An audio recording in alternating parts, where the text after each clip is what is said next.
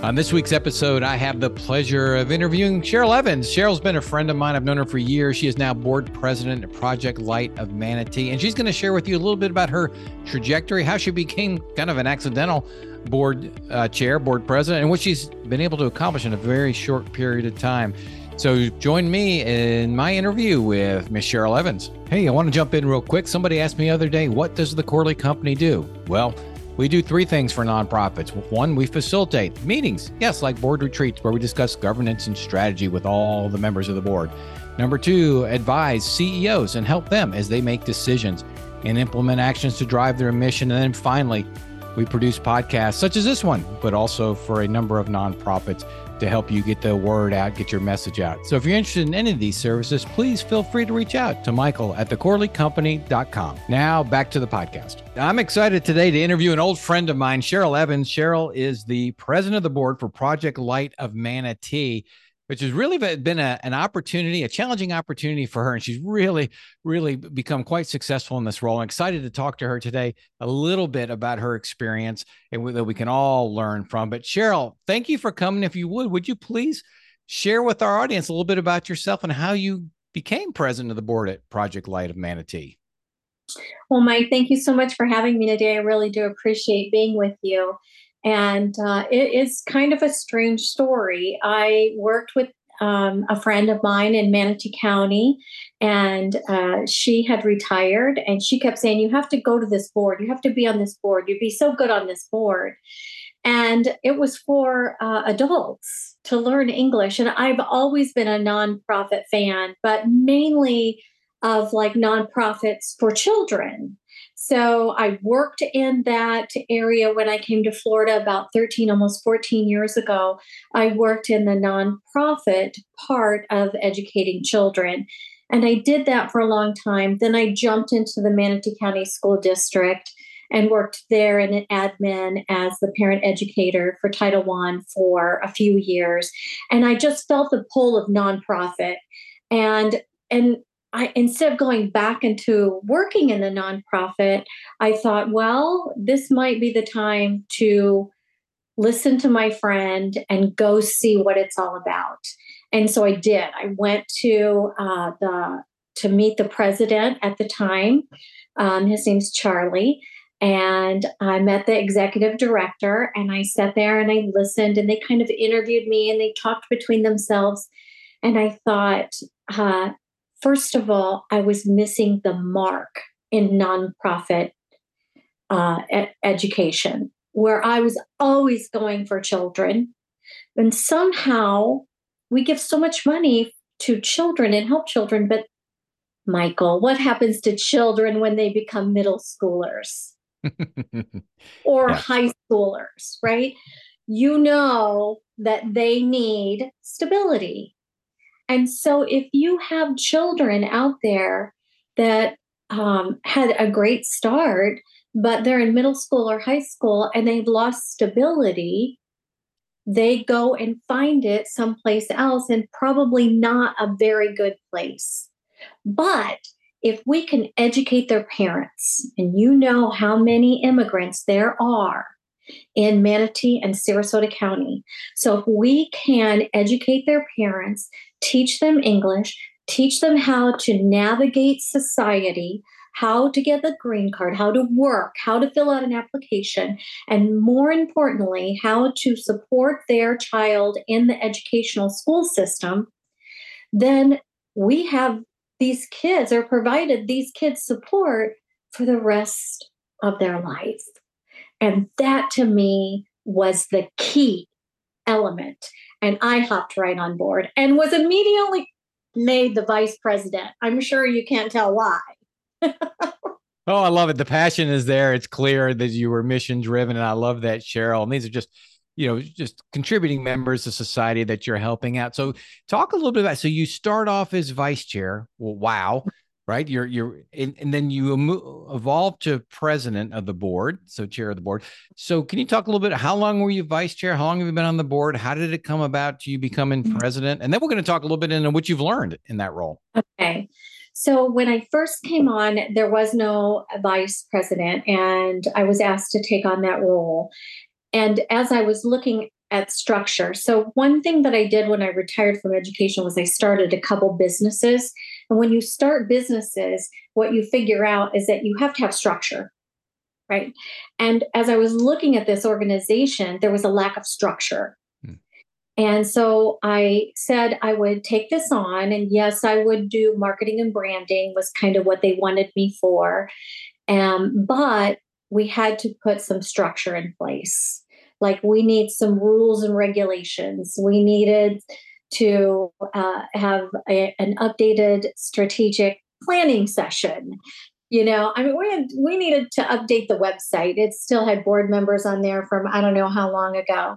So I felt like if I was going to do this, that we all had to be on the same page and that we had to do to move straight to move forward we had to do that and then i quickly learned in this process that so i worked closely with the president of the board closely and we started creating things that was really good and it was lots of working together and what we found was that there were some board members that were on the board I mean, I'll just say it, probably not for the right reasons, mm. right? Like they were there to promote sure. their business um, and uh, I really needed, and Charlie really needed, people that were as strongly mission based and vision based as we were.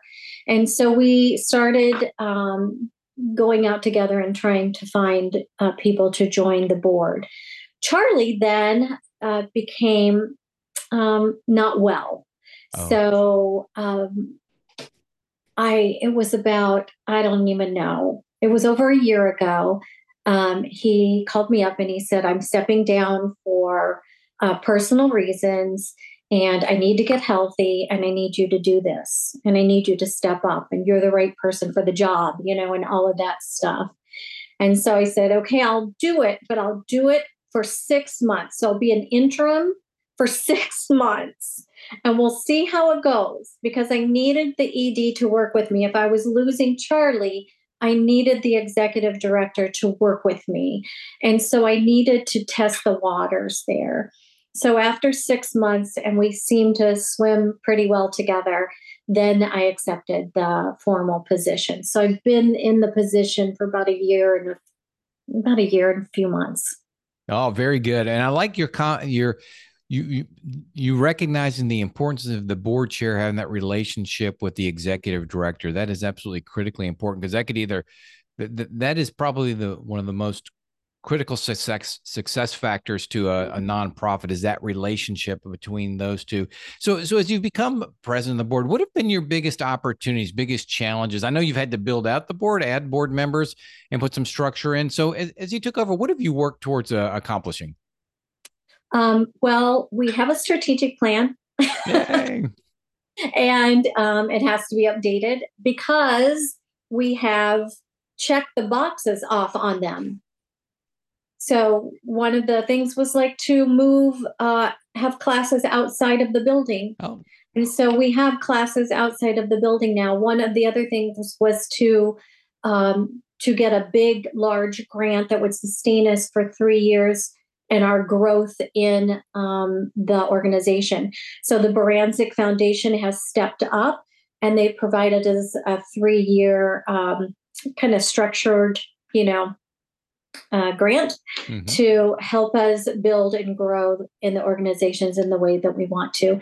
So those are the boxes that we've checked off. We don't um, need to call in volunteers. We can hire teachers now. So that was a big thing on our strategic plan. So that to me has been so much success is now we're going to write a strategic plan and where are we going now? Where do we go? And and it's kind of like the world is your oyster at this point because you don't I don't feel restricted in any way. So do we do we do a parenting thing for parents you know? Do we do parent and children opportunities for families? Do we build on family literacy?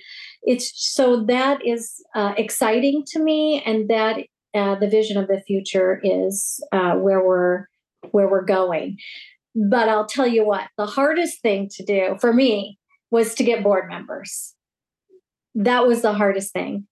And it, it's it's so funny because you you have a circle, right? A circle of friends. You go to your right. circle of friends and you you knock on their doors and then you ask them if they have any friends and then you think you have had you've done it all right like i'm i'm texting you and saying I got, I got nobody and i think in two sentences you said to me with your personality you got to get out there and you have to meet people and you have to greet people and i thought okay he's right and I know more people than I think I do. I've had contact with people way more than I thought I had. And so I just started doing that.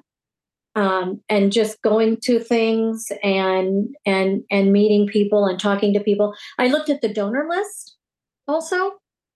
Very smart. And I thought, hmm, who's uh, consistently donate donating?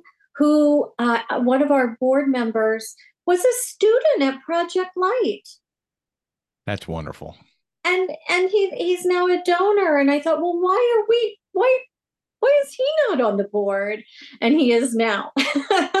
so but yeah, it's when you think that you you have you're at your very last straw, you're you're hanging by a string, you're really not. You just have to go so far out of that box. Um, and you have to call on the people that you believe in, that you've had contact with, that you know will guide you in that right direction. Ah, very good. And your passion comes through and that you exude passion for the mission. And I tell you what, that's a huge selling point when you're out looking for for board members. So I, I really commend you for the work you've done on that, Cheryl. So let's let's evolve the conversation a little bit. I'm curious how you have structured your board meetings. You've got a relatively new board, or of course it's ever evolving. You're relatively new. How have you uh, approached board meetings? Well, um, I, I thought I wanted to be like really fun. I was going to be the fun girl, and I was going to bring in treats, and you know we were going to eat and we were going to drink. It was going to be like this social time. It was going to be so fun and then like nobody would show up for social the social time. So i was like okay well that didn't work. So then i thought well maybe i'm not going to change anything. I'm going to go back to the original structure. And then it has to be a gradual slow change right? So i learned that um, so our co-founder is Anne, and she comes to all of our board mem- meetings, and she has always opened the board meetings with like a prayer, an activity, words of wisdom, stuff like that. And so I decided to keep that exactly the same, and then maybe add a little activity where we all go around and add to that. Um, and then I put myself first instead of the executive director. So, and I did that because I wanted to include all of the board members. So somewhere under my report is, you know, this board member giving this report, that board member reporting on this. So it's kind of like, yeah, Cheryl's stuff, but my stuff is really only as good as the people that are there with me.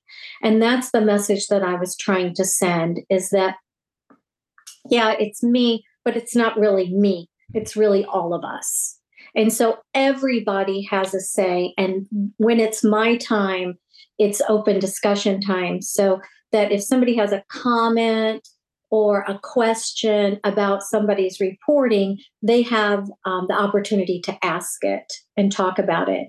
Now, I do reserve the right to table it for executive session because I don't want things to get out of hand you know, like some things get brought up you don't need to have, go into detail with. So I do reserve the right to say, let's hold that for executive session. No, that makes sense. And I commend you for having an executive session. I think that's the smartest thing any board chair can do and have it at every meeting so that you do have the opportunity to have those confidential discussions. So, so your ED is also the founder, is my understanding, or maybe that's evolves. It, yeah. So it must have evolved. So, can you talk a little bit about that, then how you interact with the current executive director? Sure. So the executive director, gosh, she's been there maybe since 2016, I think. Um, her name's Elena, and uh, she is absolutely amazing. I mean, she comes with just an amazing wealth of knowledge, and um, I just and her talk about enthusiasm and love for the mission and vision and all of that kind of thing. So she's been she was the executive director when I came on. So um, and she's high energy and so am I. And sometimes when you get two high energy people, it's like lightning. And I think that what we understand is that, yeah, it might be that sometimes but that's okay because like families do that you know you might have done that over thanksgiving a little lightning and thunder we all come back together one thing that i have for her that she has for me is a great deal of respect like i know she is knowledgeable and she is capable and she is outstanding and she has the love and we and i know that we're both there for the same reason so um, it really, really works. In fact, one of our things was when we uh, did our board meeting, what are you thankful for? And I said right away, I'm so thankful for Elena because, you know, uh, we can have an honest relationship.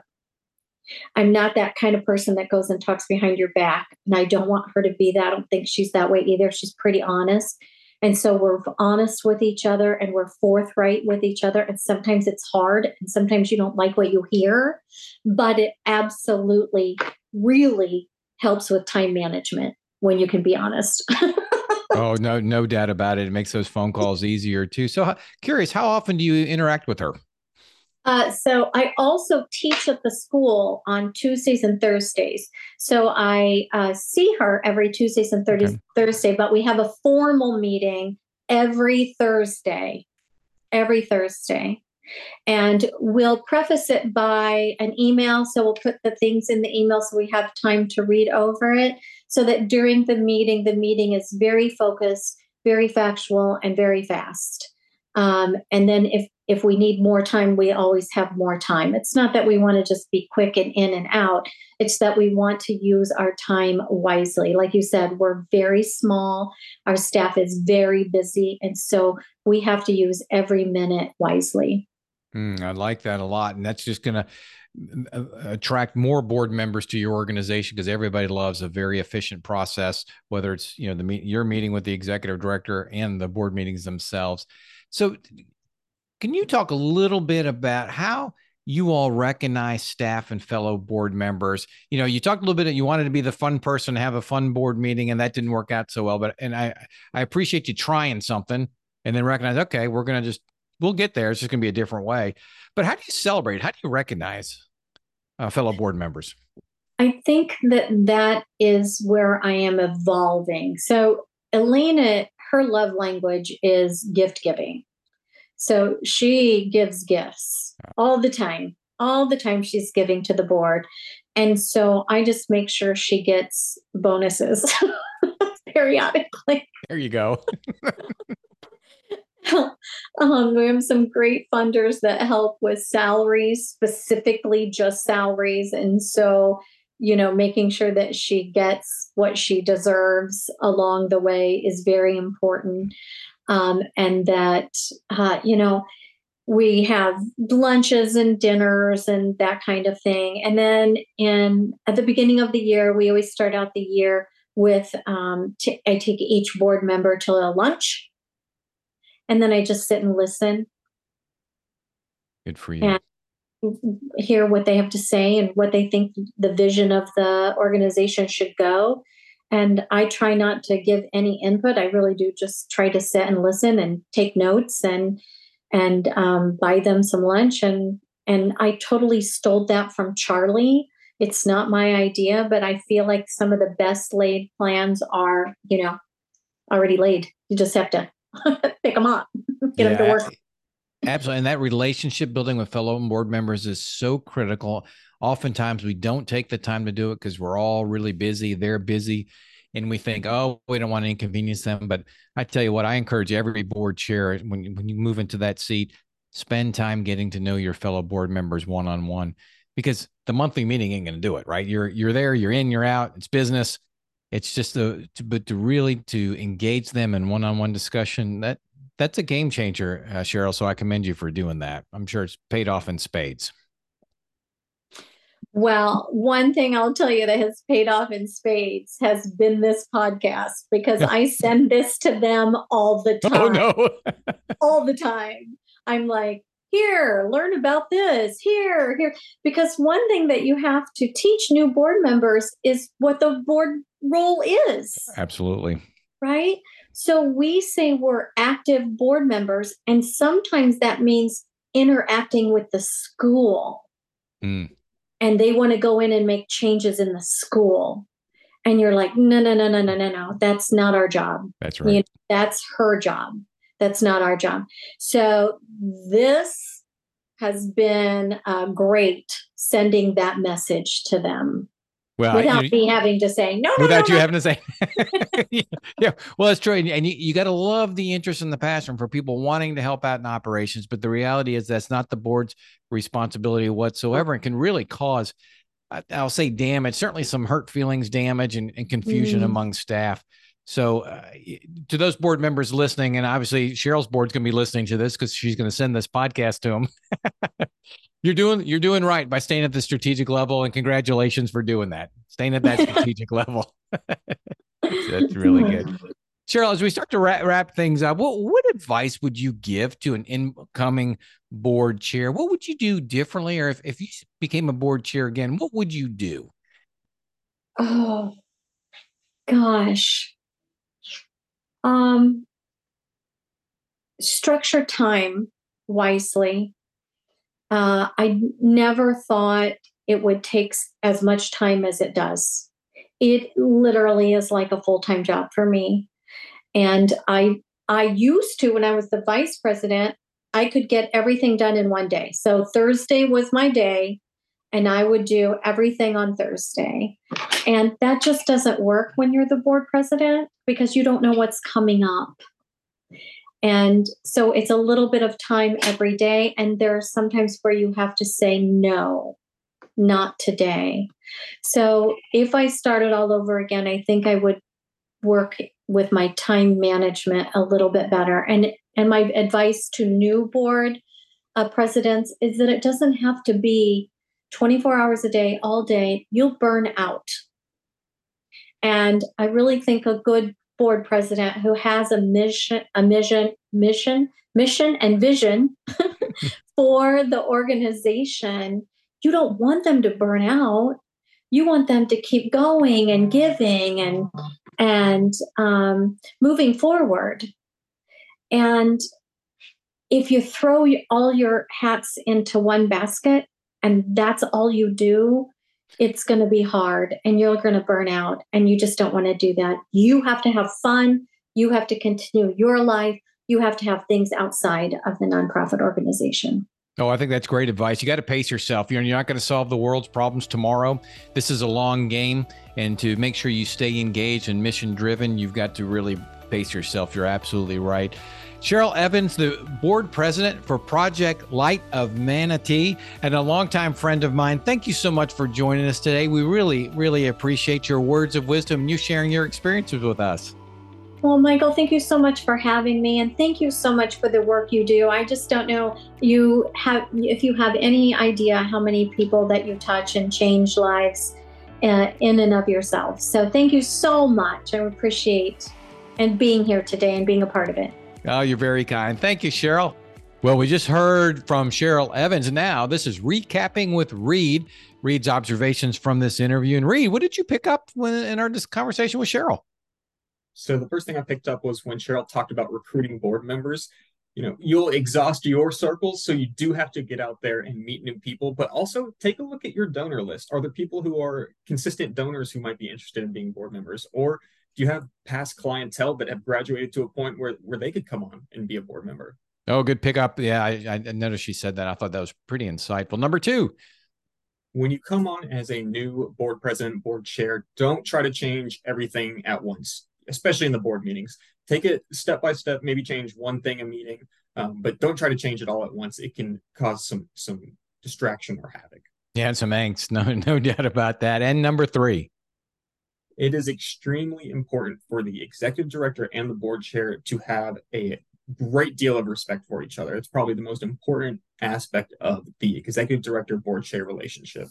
Yeah, and even though she and Elaine, I'm sure, like each other, you don't have to like each other. You just got to respect each other and respect what each other is doing. So you're absolutely right.